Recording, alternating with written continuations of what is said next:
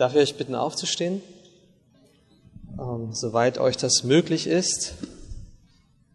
Ich gehe mal davon aus, dass es bei den meisten der Fall ist.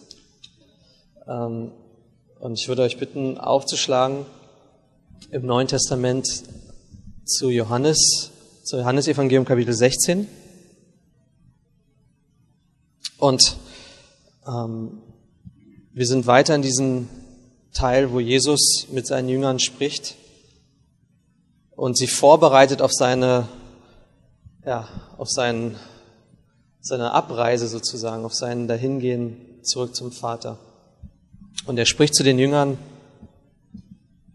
in Kapitel 16. Ich lese ab Vers 1. Dies habe ich zu euch geredet, damit ihr euch nicht ärgert. Sie werden euch aus der Synagoge ausschließen. Es kommt sogar die Stunde, dass jeder, der euch tötet, meinen wird, Gott einen Dienst zu tun. Und dies werden sie tun, weil sie weder den Vater noch mich erkannt haben. Dies aber habe ich zu euch geredet, damit ihr, wenn ihre Stunde gekommen ist, daran gedenkt, dass ich es euch gesagt habe. Dies aber habe ich euch von Anfang an nicht gesagt, weil ich bei euch war. Jetzt aber gehe ich hin zu dem, der mich gesandt hat. Und niemand von euch fragt mich, wohin gehst du? Sondern weil ich dies zu euch geredet habe, hat Traurigkeit euer Herz erfüllt. Doch ich sage euch die Wahrheit, es ist euch nützlich, dass ich weggehe. Denn wenn ich noch nicht weggehe, wird der Beistand nicht zu euch kommen. Wenn ich aber hingehe, werde ich ihn zu euch senden. Und wenn er gekommen ist, wird er die Welt überführen von Sünde und von Gerechtigkeit und von Gericht. Von Sünde, weil sie nicht an mich glauben. Von Gerechtigkeit aber, weil ich zum Vater gehe und ihr mich nicht mehr seht. Von Gericht aber, weil der Fürst dieser Welt gerichtet ist. Noch vieles habe ich euch zu sagen, aber ihr könnt es jetzt nicht tragen. Wenn aber jener, der Geist der Wahrheit, gekommen ist, wird er euch in die ganze Wahrheit leiten. Denn er wird nicht aus sich selbst reden, sondern was er hören wird, wird er reden, und das Kommende wird er euch verkündigen. Er wird mich verherrlichen, denn von dem meinen wird er nehmen und euch verkündigen. Alles, was der Vater hat, ist mein. Darum sagte ich, dass er von dem meinen nimmt und euch verkündigen wird. Lass uns noch beten. Ja, Vater, danke für das, was wir schon gehört haben, auch durch die Lieder, die wir gesungen haben, dass, ja, dass du Jesus als das Licht der Welt hierher gesandt hast, ja, dass er unsere Herzen erfüllt, dass er auch den Weg zu dir weist. Herr, wir danken dir, dass wir diese, dieses neue Leben von ihm empfangen durften und weiterhin dürfen und dass wir, ja, dass unser Leben aus ihm ist. Wir danken dir, dass du uns ja, befreit hast von der Macht der Sünde, von der Herrschaft der Sünde, dass wir Kinder sind, die ja, die zu dir gehören. Nicht Kinder der Finsternis, sondern Kinder des Lichts. Und Herr, das hast du getan. Es ist nicht unser Verdienst, sondern etwas, was du bewirkt hast durch deinen Sohn Jesus, den du gesandt hast ans Kreuz, dass er gestorben ist für unsere Schuld, für unsere Sünden, für unsere Übertretungen. Alles hat er bezahlt damit wir eine Beziehung haben können zu dir. Und Herr, wir bitten dich auch, dass diese Worte heute Morgen aus deinem Wort uns dabei helfen, in dieser Beziehung zu leben mit dir, von dir zu empfangen, äh, ja, in der Wahrheit zu leben und auch zu verstehen, was du für uns hast, was du vorhast, was dein Plan ist. Ja, und danke für jeden Einzelnen hier heute Morgen. Ja, wir, wir glauben, dass du uns hier versammelt hast in deinem Namen und dass du einen Plan hast für uns. Ja, dass dein Heiliger Geist zu uns sprechen möchte in unsere Herzen hinein. Danke dafür, danke für deine Treue, dass du, dass wir dir so wichtig sind, dass du dich um uns kümmerst, dass du zu uns sprichst, Herr, dass du uns ermahnst, überführst, belehrst. Wir preisen dich dafür. Bitte segne jetzt auch diese, diese Zeit in deinem Wort. In Jesu Namen. Amen. Bitte setzt euch. Ja. Ähm,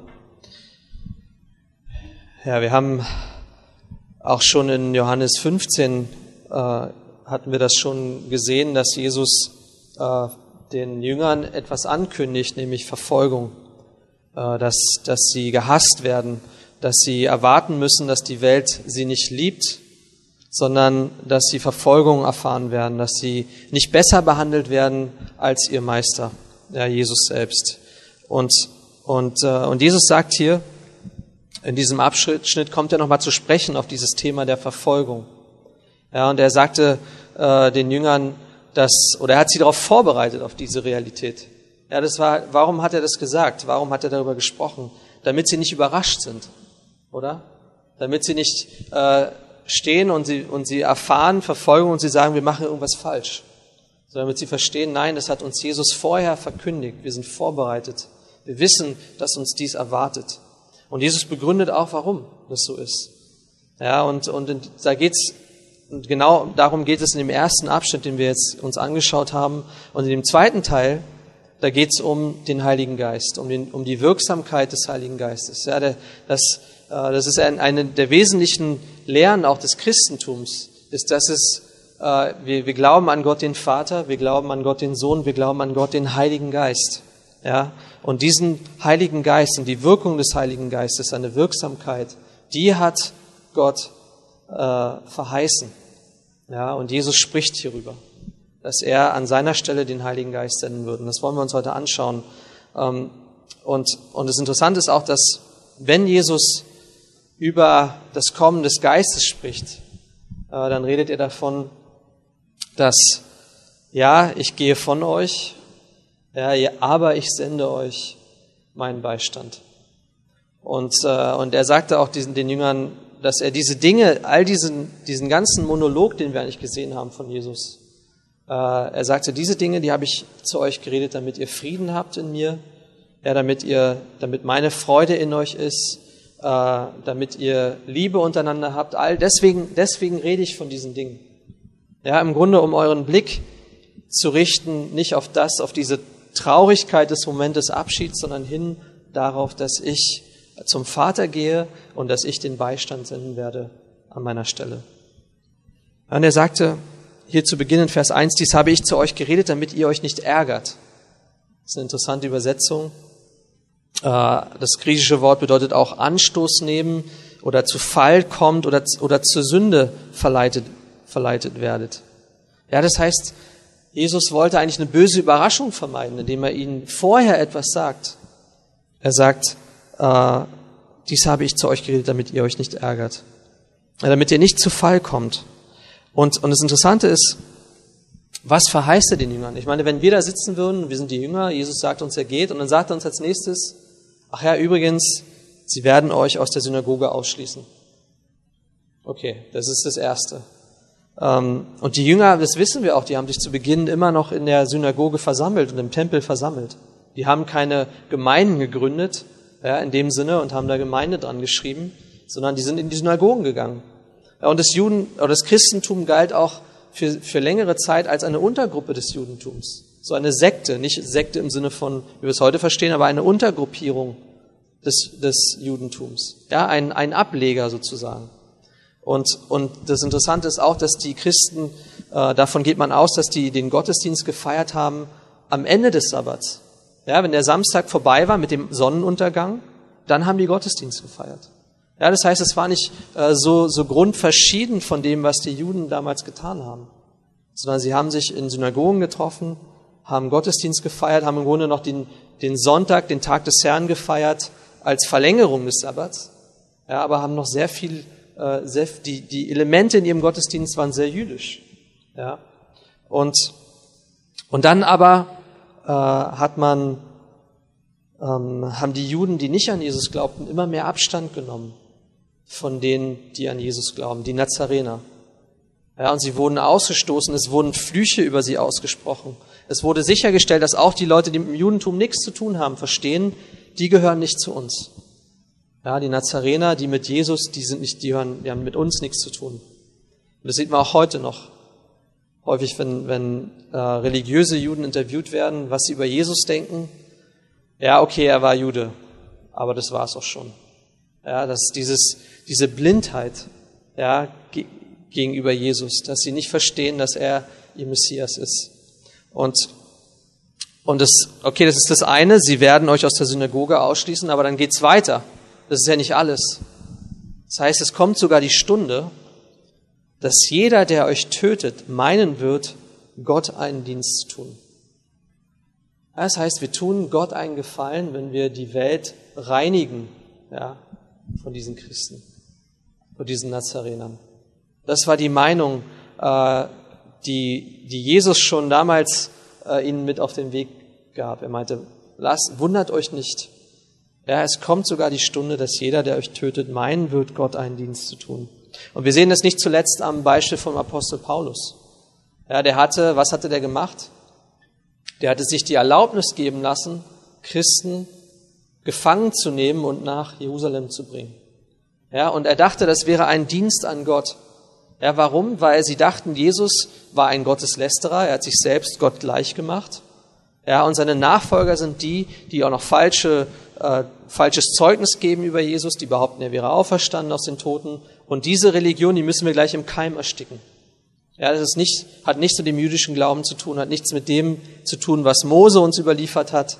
Ja, und deswegen war dieser, äh, waren die Leute, die damals schon ähm, auch verantwortlich waren für Verfolgung. Und zuerst waren es die Juden wirklich im eigenen Land. Ja, äh, die Ungläubigen, weil die Jünger selbst waren auch Juden.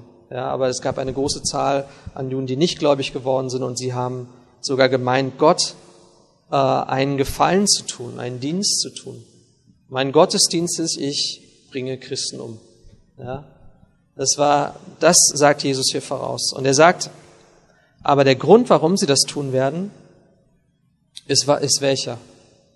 Ist, weil sie weder den Vater noch mich erkannt haben. Ja, jemand, der euch umbringt, der, das ist jemand, der eigentlich blind ist. Jemand, der keine Ahnung hat, was er eigentlich tut. Weil er den Vater und nicht, mich nicht erkannt hat. Ja, und das ist, das ist auch, ich denke, jeder, der, der Christ ist, versteht auch, ähm, dass ähm, Christus nicht in die Welt gekommen ist, um um Menschen umzubringen. Ja, das war nicht seine Absicht, sondern er ist gekommen, um Menschen zu retten. Das war der, die Absicht seines Kommens.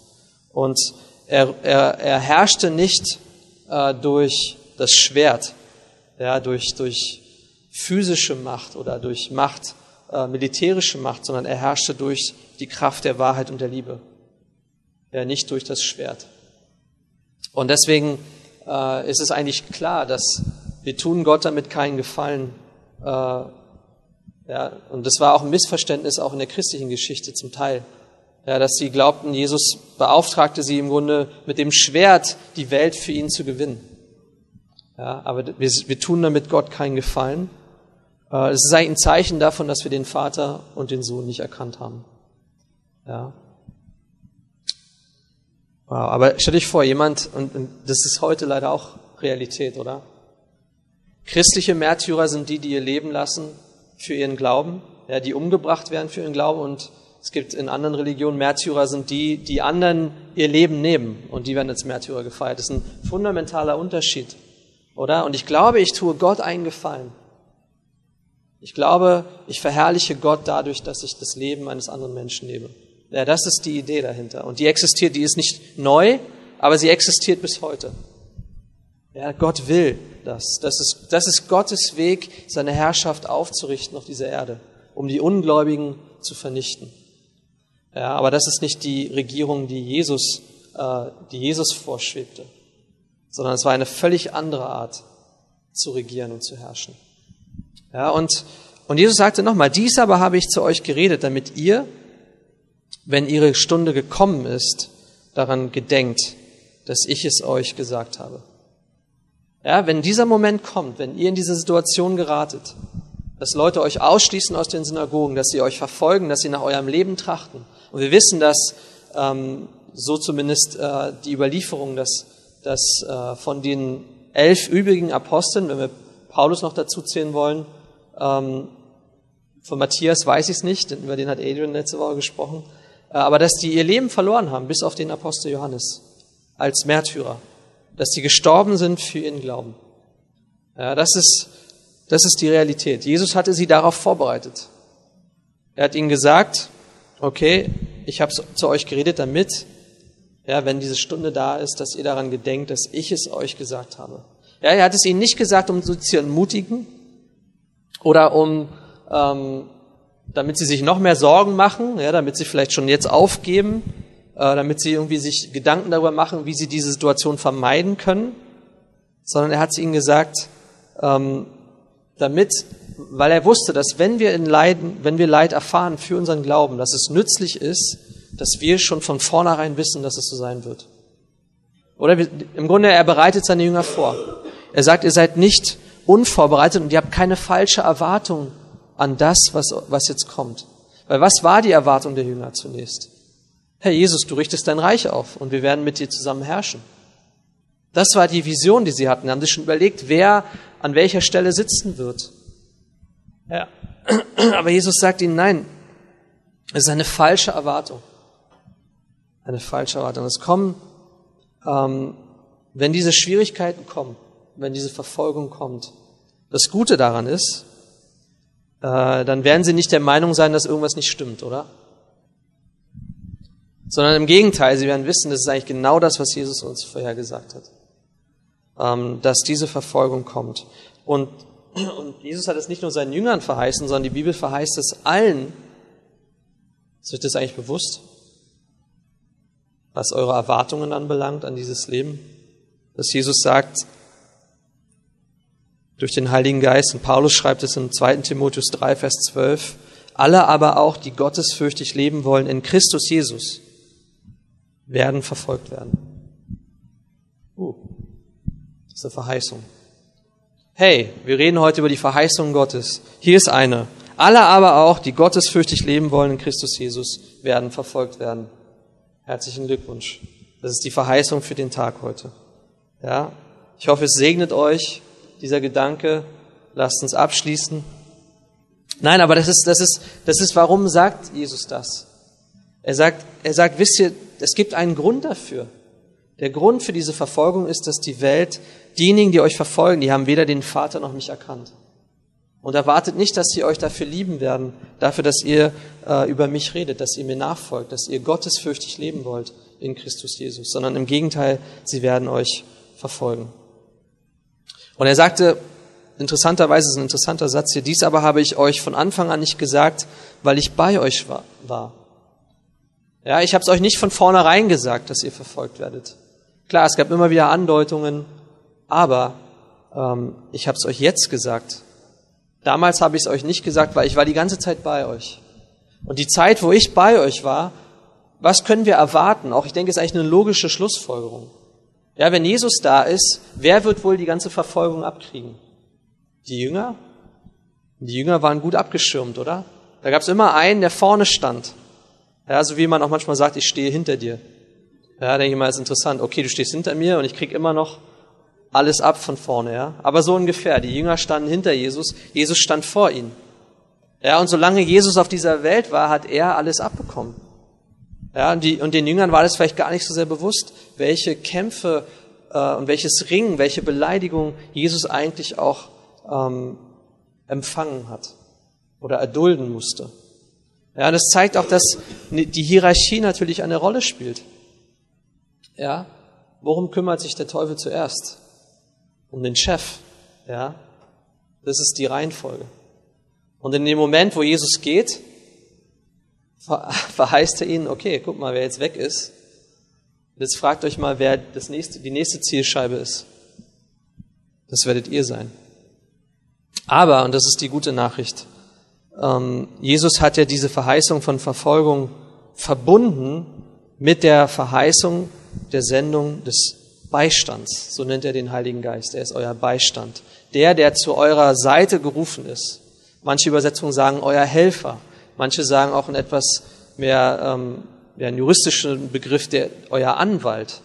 Ja? Jemand, der euch beisteht. Und, und ich glaube, diese Verheißung war dringend nötig, oder? Wenn man uns verheißt, wir werden verfolgt werden, man wird uns umbringen, ähm, dann ist es doch gut zu wissen, dass Jesus die Jünger nicht alleine verweist zurücklässt, sondern dass er ihnen sagt, aber ich sende euch den Beistand. Und das ist dieser größere Teil hier auch in diesem Abschnitt, ähm, wo es darum geht, dass Jesus den Heiligen Geist sendet. Er sagt, wenn ich gehe, ähm, dann schicke ich euch den Beistand an meiner Stelle. Ja, und er sagt sogar, dass es gut ist, dass ich gehe. Aber dazu kommen wir gleich. Ähm, weil Jesus sagte in Vers 5, Jetzt aber gehe ich hin zu dem, der mich gesandt hat. Ja, und das sehen wir schon wieder. Jesus macht immer wieder deutlich, ich gehe. Nicht ich werde gegangen. Ja, nicht jemand schickt mich oder, oder ich, ich bin dazu verurteilt, das, sondern ich gehe zum Vater. Ich selbst bin derjenige, der, sein, der mein Leben niederlegt und der es auch wieder aufnimmt. Ja, es liegt alles in meiner Autorität. Es liegt alles in Gottes Plan. Es ist nichts Unvorbereitetes, keine, ähm, das ist nicht etwas, was, was Gott jetzt wie so ein, ein, ja, wie eine Überraschung trifft, sondern er wusste, dass es passiert. Und es war sein Wille, dies zu tun. Ja, und er sagt etwas Interessantes. Und er sagt, und niemand von euch fragt mich, wohin gehst du? Jetzt könnte man sagen, Jesus, aber die haben dich doch gefragt, wohin du gehst. Stimmt's? Wer hat ihn das gefragt?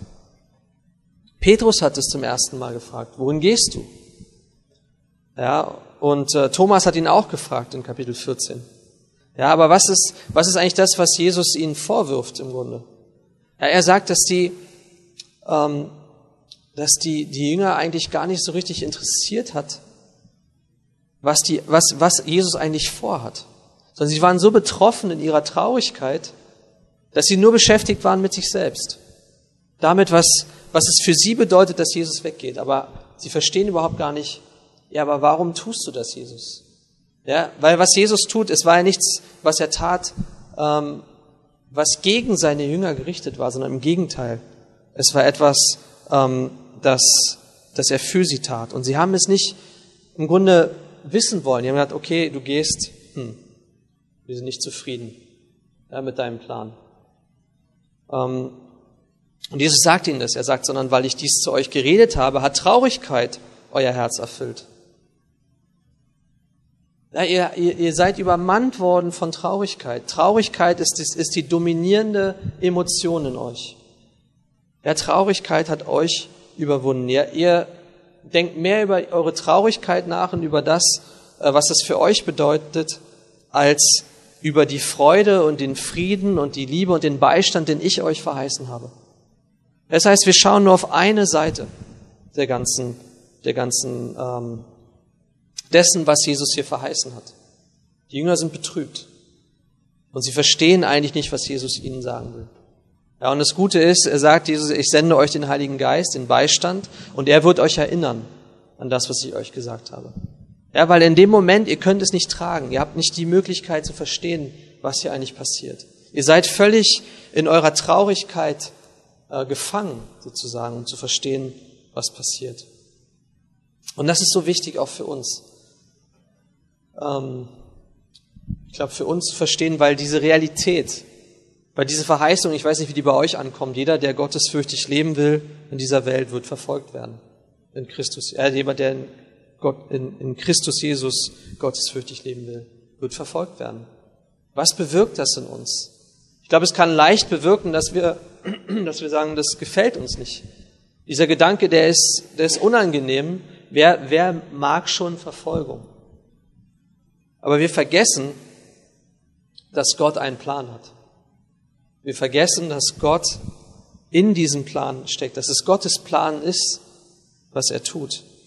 Ja, und wir können nicht einfach nur mal auf diesen vorübergehenden Schmerz schauen,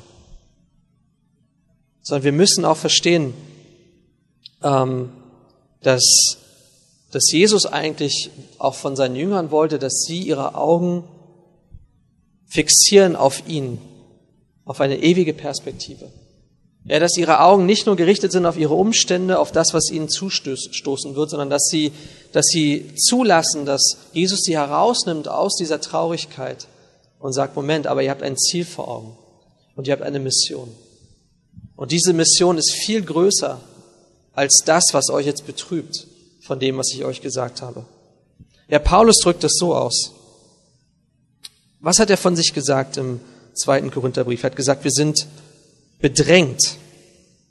Wir sind in Zweifel. Wir sind verfolgt. Wir sind niedergeworfen. Aber, ja, wir sind bedrängt, aber, aber nicht äh, bedrückt. Wir sind äh, in Zweifel, aber nicht in Verzweiflung.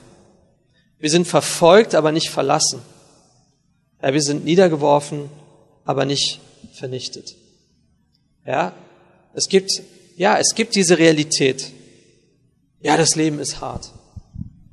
Es gibt Schwierigkeiten, es gibt Verfolgung, es gibt äh, all diese Dinge, die gibt es. Aber es gibt noch eine andere Realität, nämlich dass Gott bei uns ist.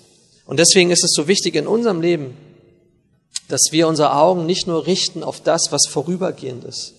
Und Paulus nennt es das vorübergehende Leichte unserer Bedrängnis. Ja, sondern dass wir unsere Augen richten auf das, was ewig ist. Das, was bleibt. Das, was wir nicht sehen. Interessant, wenn wir sagen, wir richten unsere Augen auf das, was man nicht sieht. Ja. Aber das heißt, wir leben wie? Wir sind eigentlich gezwungen, und das ist auch das, was Jesus hier, glaube ich, zum Ausdruck bringt, dieses Entwöhnen von seiner Person. Jesus war die ganze Zeit da. Und jetzt sagt er, es ist besser, wenn ich gehe. Und ihr werdet keine Möglichkeit haben oder keine Alternative haben, als im Glauben zu leben. Ihr müsst im Glauben leben. An das, was ich euch gesagt habe. Ja, und Paulus war niemand, der, der den ich sag mal, den Schmerz, die Verfolgung, die er erleiden musste als Apostel, äh, einfach, ich sag mal, beiseite geschoben hat. Ja, das war nicht die Lösung, es nicht anzuerkennen, sondern er hat es anerkannt. Ja, das Leben ist hart. Das Leben ist schwer. Wir waren verzweifelt. Wir waren niedergeworfen. Wir waren bedrängt. Wir waren bedrückt. Aber das war nicht das letzte Wort. Das war nicht das Ende der Geschichte. Ja, sondern er wusste, Gott wirkt. Gott ist am Wirken. Gott gebraucht uns, um diese Botschaft vom Evangelium weiterzusagen. Und jetzt sagt Jesus genau dieses. Ja, es ist euch nützlich, dass ich weggehe. Es ist euch nützlich, dass ich weggehe. Deswegen sagt er, nicht um, ich glaube nicht umsonst sagt er äh, zu Beginn dieses Satzes, doch ich sage euch die Wahrheit. Weil das war bestimmt schwierig für die Jünger zu glauben. Wie, das soll gut für uns sein, dass du gehst? Es soll gut für uns sein, dass die Wunder aufhören, ja, die du getan hast. Es soll gut für uns sein, dass deine, deine, deine Predigten, die wir gehört haben, dass die aufhören. Es soll gut für uns sein, dass dein Dienst aufhört. Es soll gut für uns sein, dass du uns, dass du uns nicht weiter lehrst. Wie, wie kann das sein?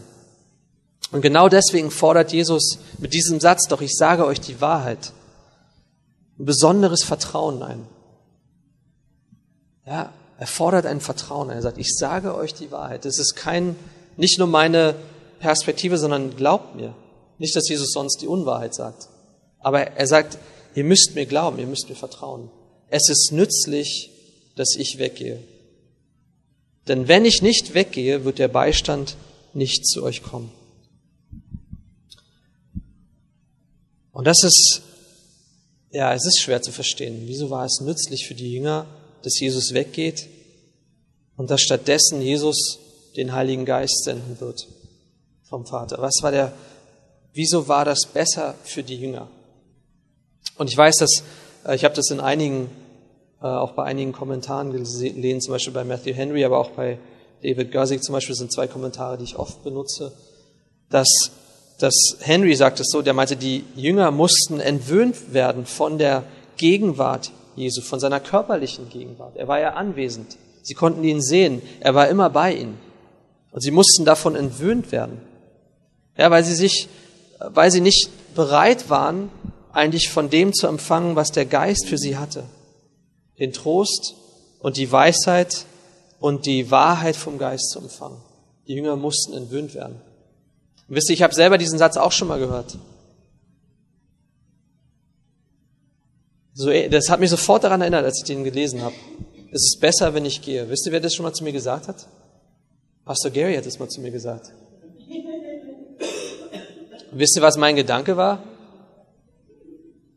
Naja, was soll denn daran besser sein? Ja, was soll daran besser sein? Aber klar, der Zusammenhang, der Kontext ist natürlich ein anderer. Ja, ist nicht, weil er geht und er schickt uns den Heiligen Geist von Baltimore, sondern aber einfach dieses, aber es ist wirklich so, die Fixierung kann wirklich da sein. Ja, die Jünger waren fixiert auf Jesus, sie waren fixiert auf das, was er tat. Und im Grunde war es wirklich ein Leben der Sicht nach. Ja, es war einfach, Jesus nachzufolgen. Er sprach die Wahrheit, äh, er, hat, er hat Wunder vollbracht, all das tat Jesus. Ja, war doch einfach, ihm nachzufolgen. Er, er liebte sie, er legte sein Leben nieder für sie. Na klar folge ich Jesus nach, bin nicht blöd. Und, und davon mussten die Jünger entwöhnt werden.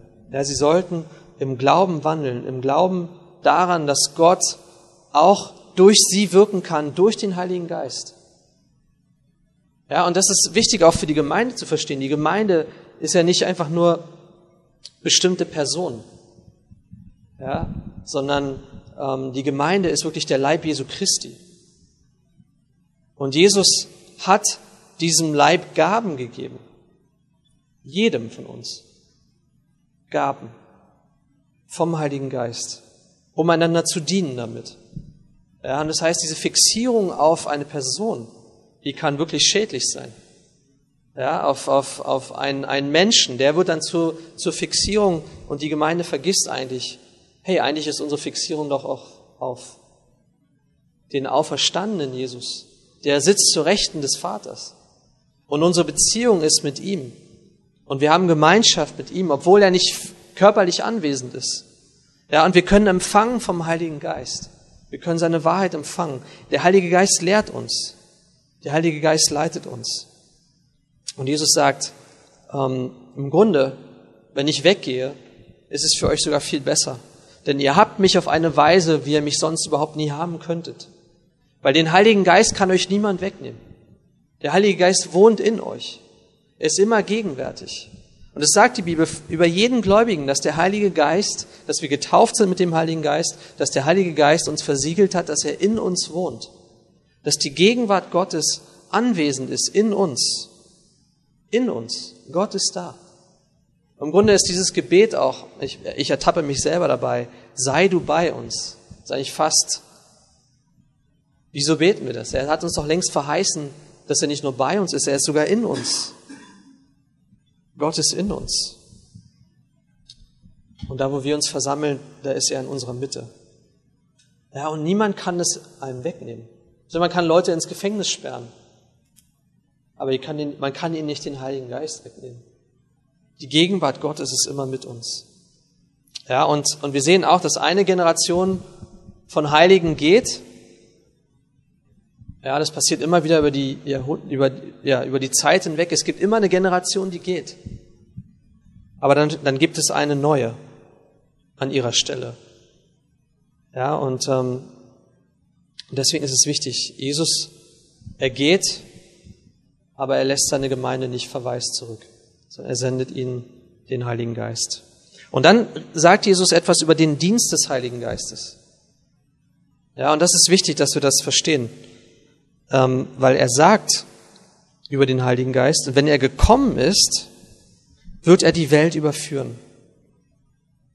Ja, und hier wird also das Wirken des Heiligen Geistes in der Welt betont. Das heißt, zuallererst ist es für uns wichtig zu verstehen, der Heilige Geist wirkt in dieser Welt und nicht wir. Ja, wir sind Instrumente des Heiligen Geistes. Er erfüllt uns, er gebraucht uns. Aber was? Es ist der Heilige Geist, der wirkt in dieser Welt. Ja, und, ähm, und das ist, das ist so wichtig, dass wir, dass wir das wissen. Er wirkt, nicht wir. Er wirkt, nicht wir. Und nur der Heilige Geist kann Dinge im Herzen eines Menschen bewirken. Ja, nur der Heilige Geist kann im Herzen eines Menschen so äh, arbeiten, dass er überführt wird. Ja, ich, wir können manipulieren durch unsere Worte, ja, aber wir können nicht wirklich das Herz einer Person ansprechen. Ja, unsere Worte sind nicht so tief, sondern der Heilige Geist tut das. Ja, und es bedeutet, ähm, eine, eine Beschreibung von diesem Wort überführen oder überzeugen, wurde es auch übersetzt, die, die fand ich sehr hilfreich für unser Verständnis. Ja, weil das bedeutet eigentlich, dass, ähm, dass wenn man alle Beweise zusammensammelt und in ein rechtes Licht rückt, ja, zurechtlegt und dadurch klar wird, ja, dass, dass, ähm, dass ja, die, der Beweis ist so eindeutig, dass etwas in einer, einem klaren und wahren Licht erscheint. Ja, und das heißt, dass der Heilige Geist, das sagt, äh, das sagt Jesus hier, dass dieser Heilige Geist, er wird Herzen von Menschen überführen. Er wird ihnen die Wahrheit aufzeigen. So klar, dass sie niemand leugnen kann. Dass Leute an den Punkt einer Entscheidung geführt werden. Sie müssen sich entscheiden in Bezug auf Jesus, in Bezug auf Gott, in Bezug auf den Heiligen Geist, in Bezug auf die Gemeinde, in Bezug auf die Bibel. Leute müssen sich positionieren. Der Heilige Geist bringt diese Überzeugung, diese Überführung. Ja, das ist sein Dienst. Ah, das ist das, was er tut. Eindeutig. Ohne Zweifel. Er, ich, ich habe das neulich gehört, ich weiß gar nicht mehr wo. Aber wisst ihr, die, das Christentum macht aus, trifft Aussagen, die sind schon ziemlich spektakulär, oder? Gott sendet seinen Sohn, der wird gekreuzigt für unsere Sünden und er ist auferstanden am dritten Tag. Jesus ist auferstanden. Das ist die Aussage der Bibel. Die Auferstehung. Die Auferstehung. Und wenn Jesus wirklich auferstanden ist, dann, dann sehen wir eigentlich, dass wir, dass, dass, dass wir nicht uns rausreden können und sagen, ja, das Christentum ist eine Religion der vielen oder, oder sie ist irgendwie, ja, kann ich, Jesus war ein guter Lehrer oder, oder was auch immer. Sondern wir wären eigentlich an einen Punkt geführt, wo wir sagen, Moment, wenn das wirklich wahr ist, dass Jesus auferstanden ist, wenn es wirklich stimmt, dass Jesus, der, der, dass er wirklich tot war und dass er am dritten Tag auferweckt wurde, dann, dann ändert das etwas in mir. Das heißt, ich, ich bin nicht mehr so frei zu sagen, ah, ich lasse das einfach beiseite liegen, sondern es ist etwas, was ich ernst nehmen muss. Ja, und ich denke, das ist das, was wir auch tun wollen. Wir wollen den Leuten sagen, Leute, wollt ihr wirklich dieses Zeugnis, ja, weil Jesus sagt zu seinen Jüngern, ihr werdet meine Zeugen sein. Dieses Zeugnis von seinen Jüngern, die sagen, Jesus ist auferstanden. Er war tot, er war begraben, er wurde, er ist auferstanden. Er ist aufgefahren zum Vater, Himmelfahrt. Habt ihr das schon mal gesehen? Elon Musk sehe ich immer, dass der irgendwelche Raketen genimmisch ist, SpaceX oder so, ja, aber sehen wir, dass jemand zum Himmel auffährt? Und die Jünger sagen, davon sind wir Zeugen. Und deswegen sagt Jesus, der Dienst des Heiligen Geistes ist, Menschen zu überführen und ihnen zu zeigen, äh, da gibt es ein Problem, nicht an diesen Jesus zu glauben. Ja. Und, und wisst ihr, das Überführen ist aber nicht allein eine Aufgabe des Heiligen Geistes, sondern wir finden dieses Wort an vielen Stellen in der, in der Schrift. Und zum einen sagt äh, Paulus das über die Heilige Schrift allgemein. Er sagt im 2. Timotheus 3, Vers 16, alle Schrift ist von Gott eingegeben und nützlich zur Lehre, zur Überführung, da ist wieder dieses Wort. Das heißt, das Wort Gottes überführt uns. Es zeigt uns, wo wir ähm, ja, gesündigt haben. Es zeigt uns, wo wir falsch liegen. Es zeigt uns, wo wir egoistisch sind. Es zeigt uns unsere alte Natur auf. Es zeigt uns, dass wir Rettung nötig haben. Das ist eine Wirkung der Heiligen Schrift. Ja, und auch zur Zurechtweisung, zur Unterweisung in der, in der Gerechtigkeit, damit der Mensch Gottes richtig sei, für jedes gute Werk ausgerüstet. Das ist eine Aufgabe des Wortes. Der Heilige Geist benutzt das Wort, das er inspiriert hat. Ja, das heißt, alle Schrift ist eingegeben, das heißt eigentlich Geist gehaucht, ja, vom Geist inspiriert. Und er gebraucht dieses Wort, um zu überführen. Und was gebraucht der Heilige Geist noch? er gebraucht Menschen. Ja, Paulus schreibt Timotheus in demselben Brief in Kapitel 4, Vers 2, predige das Wort, stehe bereit zu gelegener und ungelegener Zeit und überführe, weise zurecht, ermahne mit aller Langmut und Lehre. Das heißt, es war auch die Aufgabe von jemandem, der äh, ein Leiter ist in der Gemeinde, Leute von ihrem Irrtum zu überführen, durch das klare Zeugnis der Schrift sodass es klipp und klar ist, ohne jeden Zweifel. Du musst dich positionieren. Du liegst falsch. Hier ist die Wahrheit. Die Wahrheit ist eindeutig, die Wahrheit ist klar. Die Wahrheit ist, ist sichtbar. Ja, sie ist nicht mehr abstrakt, sondern die, es ist eindeutig und du musst dich positionieren. Du musst dir überlegen, was du mit dieser Wahrheit machst. Und das Gleiche gilt auch für jeden Gläubigen. In Matthäus 18, Vers 15 steht, wenn aber dein Bruder, Bruder sündigt, so gehe hin, überführe ihn zwischen dir und ihm allein. Und wenn er auf dich hört, so hast du deinen Bruder gewonnen. Das heißt, ein Dienst des Heiligen Geistes ist diese Überführung. Aber auch wir werden, äh, sind dazu aufgefordert, dass wenn, wenn ein Bruder sündigt, sodass wir jemanden, ja, was bedeutet das in dem Moment, ihn überführen? Dass wir ihm zeigen, was das eigentlich bedeutet, was er tut. Dass wir ihm zeigen, dass es nicht Gottes Wille ist. Und dass wir ihm zeigen, dass er äh, ja, das lassen muss. Und das ist, das ist eine Aufgabe, die wir, das, die jeder Gläubige hat, zu überzeugen. Aber hier spricht es vor allem vom Heiligen Geist in Bezug auf die Welt. Was ist sein Dienst an dieser Welt? Ja, und es, das heißt, ich lese nochmal den ganzen Satz im Zusammenhang. Ähm, und wenn er gekommen ist, wird er die Welt überführen von Sünde und von Gerechtigkeit und von Gericht. Von Sünde, weil sie nicht an mich glauben. Ja, das ist dieser erste Satz. Von Sünde, weil sie nicht an mich glauben. Das heißt, der Heilige Geist überzeugt, und das hat mir, das habe ich hier gefunden im Kommentar von Matthew Henry. Der hat gesagt, was bedeutet das, dass der Heilige Geist von Sünde überzeugt? Er hat gesagt, er überzeugt Menschen von der Tatsache der Sünde, dass wir wirklich Sünder sind. Das ist das Erste. Ja, der Heilige Geist überzeugt uns, dass wir Sünder haben. Ja, er überzeugt uns von der Schuld der Sünde, dass die Sünde also auch Konsequenzen hat. Ja, dass wir uns damit schuldig gemacht haben vor Gott. Er überzeugt uns von der Dummheit der Sünde. Sünde, Sünde ist Dummheit. Sie ist töricht. Weil Sünde ist gegen Gott gerichtet, der uns geschaffen hat. Sünde ist auch gegen uns selbst gerichtet. Weil sie entspricht nicht dem, was Gott für uns vorgesehen hat. Ja, sie geht im Grunde gegen den gesunden Verstand. Ja, und, ähm, und sie ist im Grunde nicht in unserem Interesse. Sünde tut uns weh. Sünde tut nicht nur uns weh, sondern auch den um, Leuten um uns herum. Und dann heißt es weiter, er überzeugt uns von ähm, dem Schmutz oder der, von der Beschmutzung der Sünde durch die Sünde. Sünde verunreinigt uns. Sünde ist ein schweres Problem. Er überzeugt uns von der Quelle der Sünde. Wo kommt Sünde her?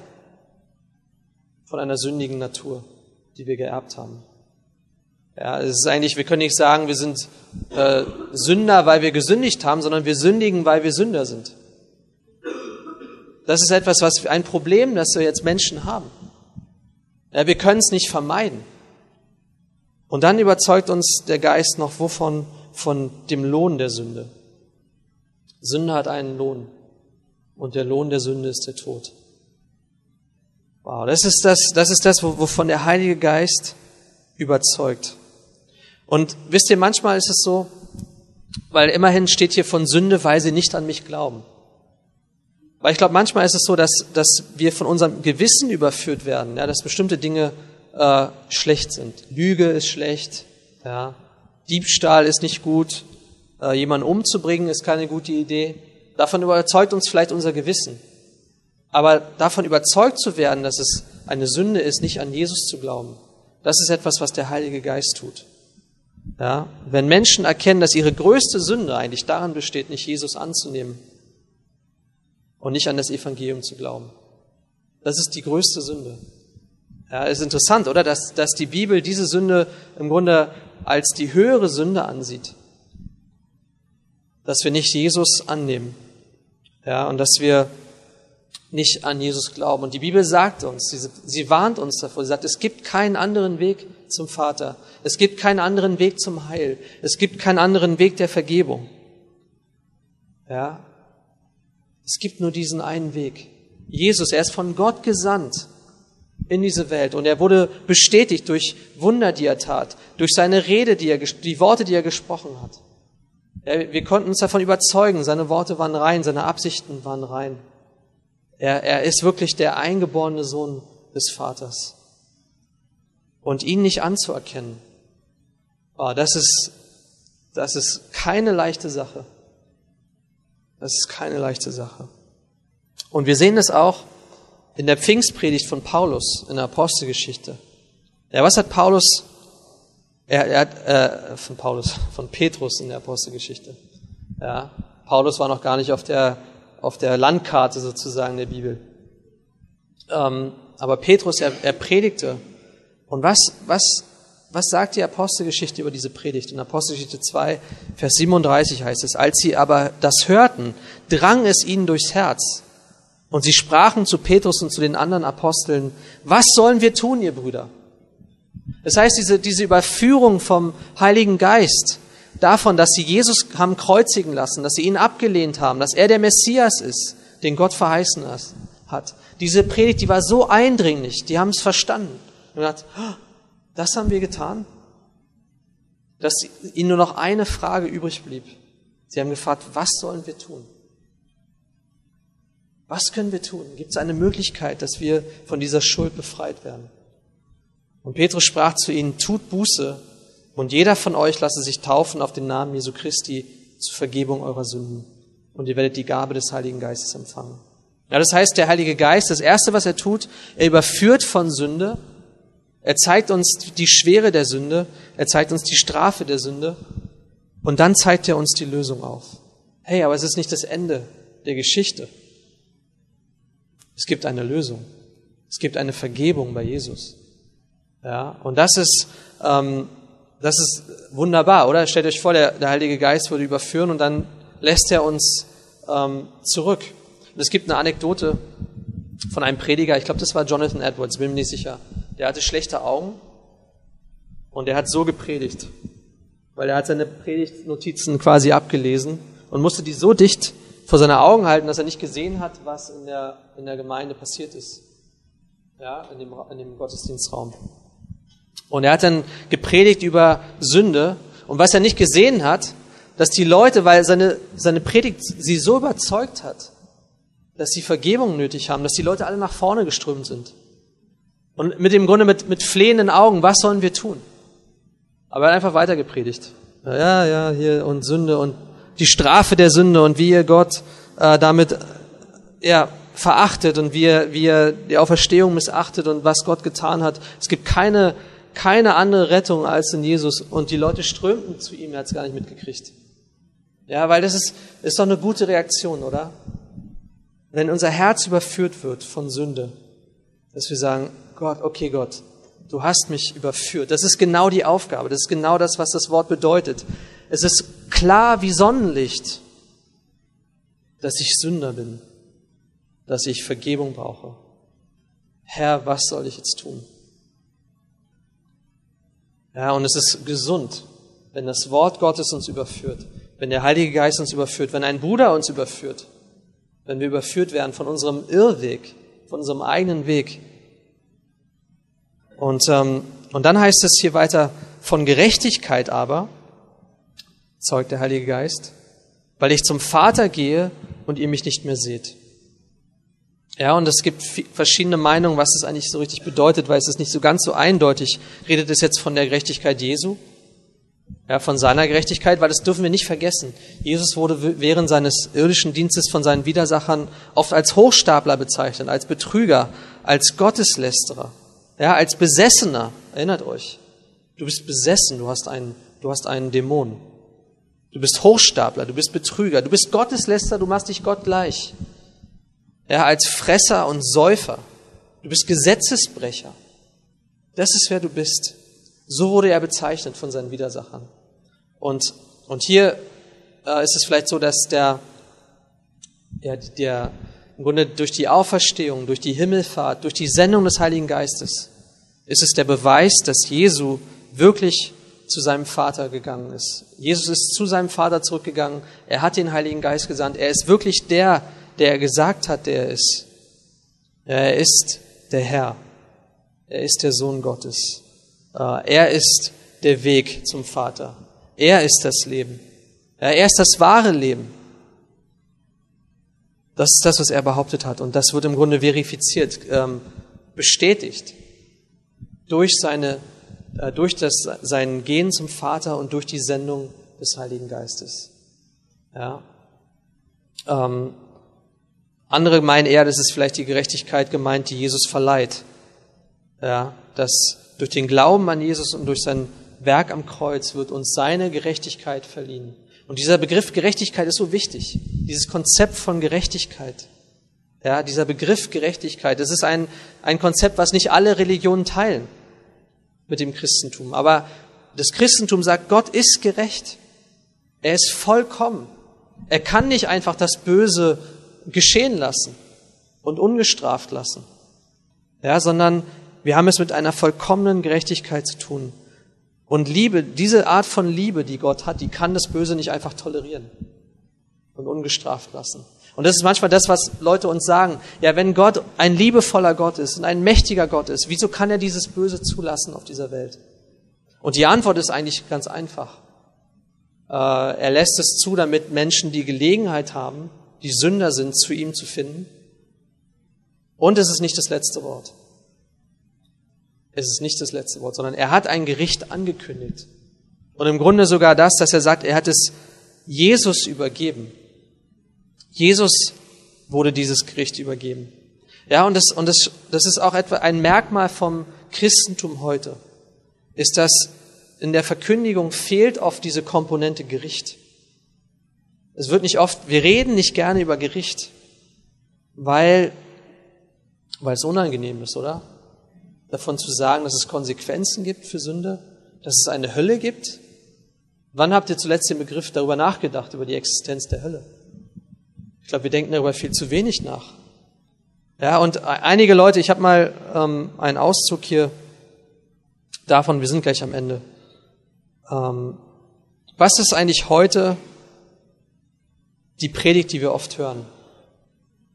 Die Verkündigung, die wir oft hören über Gott. Es gibt da einen Gott, der existiert, der hat die Welt geschaffen und die Welt geordnet und der wacht über das Leben auf der Erde. Ja? Ähm, Gott möchte, dass die Menschen gut sind, nett zueinander, fair, ja, so wie in der Bibel das gelehrt wird und auch in anderen Weltreligionen. Ja? Ähm, das ist das Zweite. Das zentrale Ziel ist, dass wir glücklich sind und dass wir uns gut fühlen. Ja, dass wir ein gutes Gefühl haben von uns selbst, ein gutes Selbstwertgefühl.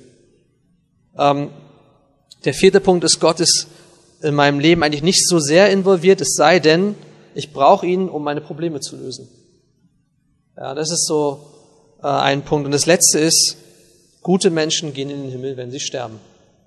Oder ist das nicht die Religion, die häufig verkündigt wird, so eine äh, es gibt einen Begriff dafür, einen moralistischen, therapeutischen De Deismus. Ja, fühle ich mich gut dabei, wenn ich das lese. Aber wir sehen, dass es dem Evangelium entgegengesetzt ist. Sondern das Evangelium, der Heilige Geist überzeugt nicht nur von Sünde und von Gerechtigkeit, sondern auch von Gericht. Das ist seine Aufgabe, sein Wirken. Es kommt Gericht. Und es ist eigentlich logisch, dass ein guter Gott, wie kann, stellt euch vor, ein ähm, ist schon mal schlecht, wenn ich mir versuche, spontan Beispiele einfallen zu lassen. Aber stellt euch vor, jemand in eurer Familie wird umgebracht. Ja, ihr geht zum Gericht und der Richter sagt euch, ist schon vorbei der Prozess, ich habe ihm vergeben. Na, okay. Jemand hat euch was geklaut und ihr geht zum Gericht und der Richter sagt, Stefan, alles gut, ich habe dem schon vergeben. Dann ist trotzdem die Frage nach Gerechtigkeit, oder? Wo ist hier Gerechtigkeit? Und das ist genau auch der Punkt, warum Gott seinen Sohn gegeben hat, weil damit seine Gerechtigkeit äh, erfüllt wird. Jesus kann nicht einfach Gemeinschaft haben mit Sünde. Er kann nicht Gemeinschaft haben mit dem Bösen. Er kann nicht Gemeinschaft haben damit, sondern er sagt, ich bin gerecht. Niemand kann bestehen vor mir, der ungerecht ist. Ja, und, und ein anderer Autor hat es mal so gesagt, Richard Niebuhr, ähm, der hat gesagt, über den Protestantismus heute, da gibt es, ich habe das Zitat hier auf Englisch, da ist ein Gott ohne Zorn, der bringt Menschen ohne Sünde in ein Reich ohne Gericht durch den Dienst Christi ohne ein Kreuz. Ja, warum das Kreuz? wegen Gottes Gerechtigkeit, wegen unserer Sünde. Darum das Kreuz. Ja, warum, ähm, warum musste Gott seinen Sohn opfern? Warum sollte Gott sonst seinen Sohn sterben lassen? Am Kreuz auf brutalste Weise. Ja, weil, weil es ein Gericht gibt. Weil Gott zornig ist über das Böse, über Ungerechtigkeit. Weil es ein Reich gibt, in das hineinzukommen wir gerecht sein müssen. Und deswegen ist Jesus ans Kreuz gegangen. Ja, und ich möchte einfach, dass wir darüber nachdenken. Ja, und darüber denken, ja, was ist manchmal die Botschaft? Die Botschaft, die verkommt zu etwas anderem, weil wir eigentlich bemüht sind, niemandem zu nahe zu treten. Und ich kann es verstehen. Wer will schon gerne jemanden konfrontieren damit? Weil die Bibel, manche Leute haben mich gefragt, wieso ist denn die Bibel immer so, die reitet immer auf der Sünde rum? Ja, die ganze Bibel reitet immer auf der Sünde rum. Was ist denn jetzt eigentlich so schlimm? Ja, wir machen alle Fehler und wir lernen draus. Es ist einfach aufgrund dessen, wer Gott ist. Wer Gott ist, Gott ist rein, er ist vollkommen. Er kann Sünde nicht anschauen. Gott ist vollkommen und wir können nicht zu ihm kommen, ohne vollkommen gerecht zu sein. Und deswegen ist doch die Frage, die wir uns stellen und die wir uns gestellt haben, als wir überführt wurden von Sünde, von Gericht, von Gerechtigkeit, war doch die Frage, und was nun? Was nun, Gott? Und die Antwort war, glaube an Jesus Christus. Ja, ich werde seine Gerechtigkeit dir zuschreiben. Ich werde, wenn ich auf dich schaue, bist du in ihm. Du bist in ihm geborgen. Ja, ich werde dich identifizieren mit seinem Tod, mit seinem Begräbnis, mit seiner Auferstehung. Ja, glaub an ihn. Er ist der eingeborene Sohn. Er ist mein Sohn. Ich habe ihn in diese Welt gesandt. Er ist mein geliebter Sohn. Ihn hört. Das ist die Botschaft. Das ist das Evangelium. Und wir können die Botschaft ver verwässern, dass wir vergessen, worum es eigentlich geht. Ja. Und deswegen Überführung von Sünde. Überführung von Gericht und von Gerechtigkeit. Ja, und das ist ähm, die Bibel verkündet hier diesen Sieg Jesu über den Teufel, dass ihm alles Gericht übergeben worden ist, dass er Gewalten und die Mächte völlig entwaffnet hat und sie öffentlich zur Schau gestellt hat. Das, was aussah wie eine Niederlage, dieser Tod am Kreuz, war genau äh, dieser der größte Sieg, den er errungen hat für uns, nämlich dass er uns ein ewiges Heil erkauft hat durch sein Blut. Ja, das für unsere Schuld bezahlt, das für unsere Schuld sühnt, damit der Zorn Gottes abgewendet wird und wir Gemeinschaft haben können mit ihm. Ja, und, und, und wenn, und, und mein, mein Gebet ist einfach, dass wir, wenn wir jemand, der vielleicht skeptisch ist, der diese Botschaft vielleicht schon öfter gehört hat, aber skeptisch ist, ihm zu sagen, wisst ihr, lasst, seid wenigstens offen für die Möglichkeit, dass wenn Jesus wirklich auferstanden ist, ja, dann, dann, dann bedeutet das, wir können es nicht einfach so von der Hand weisen. Ja, lasst, dann, dann, dann lasst uns darüber nachdenken, ist es wirklich so? Ist es so gewesen oder ist es nur eine Fabel, die hier steht? Ja. Und ich möchte uns einfach auch ermutigen, als die, die wir gläubig sind, einfach zu wissen, ja, dieser Tod Jesu war notwendig für unsere Errettung. Es gibt keinen anderen Weg. Nur durch ihn. Ja, und, und das ist, und es erfüllt unser Herz mit Dankbarkeit, oder? Dass ich weiß, das hat er für uns getan. Er hat sein Leben niedergelegt für uns. So sehr hat Gott, sehr steht eigentlich gar nicht drin, so hat Gott die Welt geliebt. Auf diese Weise, dass er seinen eingeborenen Sohn gegeben hat. Ja, dass er für uns geopfert wurde. Das ist die Größe seiner Liebe. Ja, weil Gott uns liebt, weil Gott möchte, dass wir Gemeinschaft haben mit ihm. Und das ist sein größtes Ziel für uns, ist, dass wir Gemeinschaft haben mit ihm. Ja, dass wir sagen können als Menschen, die sterblich sind, ich habe Gemeinschaft mit Gott. Jeden Tag, ich habe Gemeinschaft mit Gott. Gott spricht zu mir. Wow, ist es nicht unglaublich? Gott, der lebendige Gott, der Schöpfer von Himmel und Erde, die höchste Realität. Dieser Gott spricht zu mir. Und er gibt mir seinen Heiligen Geist, diesen Beistand, der mich tröstet, der mir Kraft gibt, äh, der mir der mir Weisheit gibt von ihm, der mir Verständnis schenkt, der mich in die Wahrheit leitet. Das ist seine Gabe an uns. Und deswegen lasst uns nicht nur schauen auf das, was uns geschieht in diesem Leben, ja, die Widrigkeiten. Ja, ich denke, das, die sind real, die dürfen wir nicht verleugnen, aber es gibt eine höhere Realität. Ja, eine Freude, einen Frieden, eine Liebe, die jeden Verstand übersteigt. Ein Geschenk, das Gott für uns hat. Okay, lass uns beten.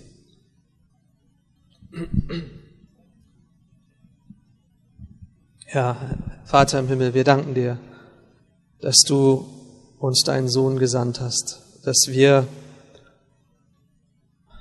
ja, dass wir überführt wurden von ja, der Realität der Sünde, dass wir, dass wir nicht nur Fehler haben, sondern dass wir wirklich deine Heiligkeit beleidigen in unserer Sünde. Ja, dass du keine Gemeinschaft damit haben kannst, weil du wirklich perfekt bist, du bist vollkommen. Du kannst Sünde nicht anschauen. Und du hast einen Plan gehabt, um Sünder zu erretten. Und das ist, dass du deinen einzigen Sohn gegeben hast und ihn hingegeben hast für uns. Dass er stellvertretend für uns gelitten hat am Kreuz. Und dass du uns damit auch zeigst, welche, welchen Lohn die Sünde hat. Ja, sie verdient den Tod. In deinen Augen, nach deinen Standards verdient jeder Mensch den Tod. Aber Herr, du hast einen Weg geschaffen für uns und du erweist damit deine Liebe zu uns, mit der du uns geliebt hast, Herr, als wir noch Sünder waren, hast du uns so sehr geliebt, dass du deinen Sohn geopfert hast für uns. Und Herr, wir wissen, wir, wir sind oft verblendet in Bezug auf diese Realität. Und wir schauen oft auf Dinge, die ja, in unserem alltäglichen Leben liegen und wir, wir machen sie so groß. Wir vergessen das, was du getan hast. Wir vergessen leicht den Heiligen Geist, den du gesandt hast und der bei uns ist, der uns beisteht. Wir vergessen oft den Plan, den du hast, ja, Menschen zu dir zu führen. Und Herr, du möchtest, dass wir Gemeinschaft haben mit dir an jedem Tag. Und dass wir diese Gemeinschaft suchen, dass wir uns danach sehen, ja, dass wir, dass wir nach deinem Willen fragen, dass wir nach deinen Gedanken fragen und dass wir von dir ja Worte empfangen für unser Leben. Und Herr, danke, dass du uns führst, danke, dass du uns leitest, danke, dass du uns auch diesen Ort gegeben hast, in dem wir nachsinnen können über dein Wort, an dem du uns überführst und ermahnst und auch tröstest, Herr, wenn wir Trost brauchen. Herr, all dies tust du um unseren damit wir ja, gottesfürchtig leben können in dieser Welt. Und wir bitten dich auch, Herr, dass, dass in dieser, in dieser Welt, in dieser Stadt, in diesem Land, dass es nicht das letzte Wort ist, dass nicht eine Generation abgelöst wird von Christen und nicht ersetzt wird, sondern dass du Menschen zu dir führst, dass du sie überführst, dass du auch uns gebrauchst, Herr, um Menschen klar zu zeigen, dass sie Vergebung nötig haben.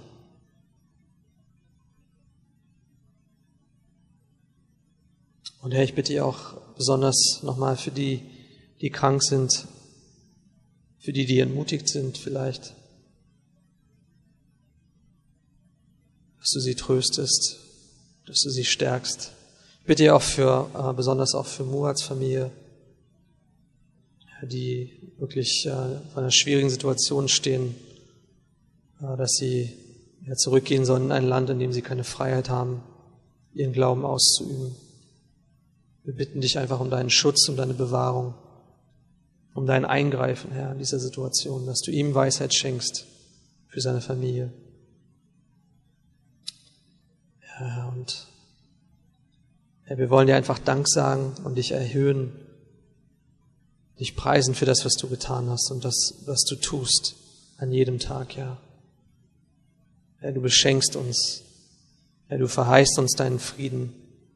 Herr, wir haben Freude, wir können unsere Augen fest richten auf auf dich, Und wir müssen nicht leben in unseren Umständen und, und kontrolliert werden von den Dingen, die uns umgeben, sondern wir können bestimmt werden durch deine Liebe, durch deinen Frieden, durch deine Freude. Ja, und dafür danken wir dir. Und ich bitte dich auch für deinen, um deinen Segen für die kommende Woche, die vor uns liegt, Herr. Bewahre du uns in deinem Frieden. Herr, schenk du uns deine Kraft. Und vor allem, Herr, schenk du uns Gemeinschaft mit dir und ein Verlangen danach, Herr, in unserem Herzen. Und darum bitten wir in Jesu Namen. Amen.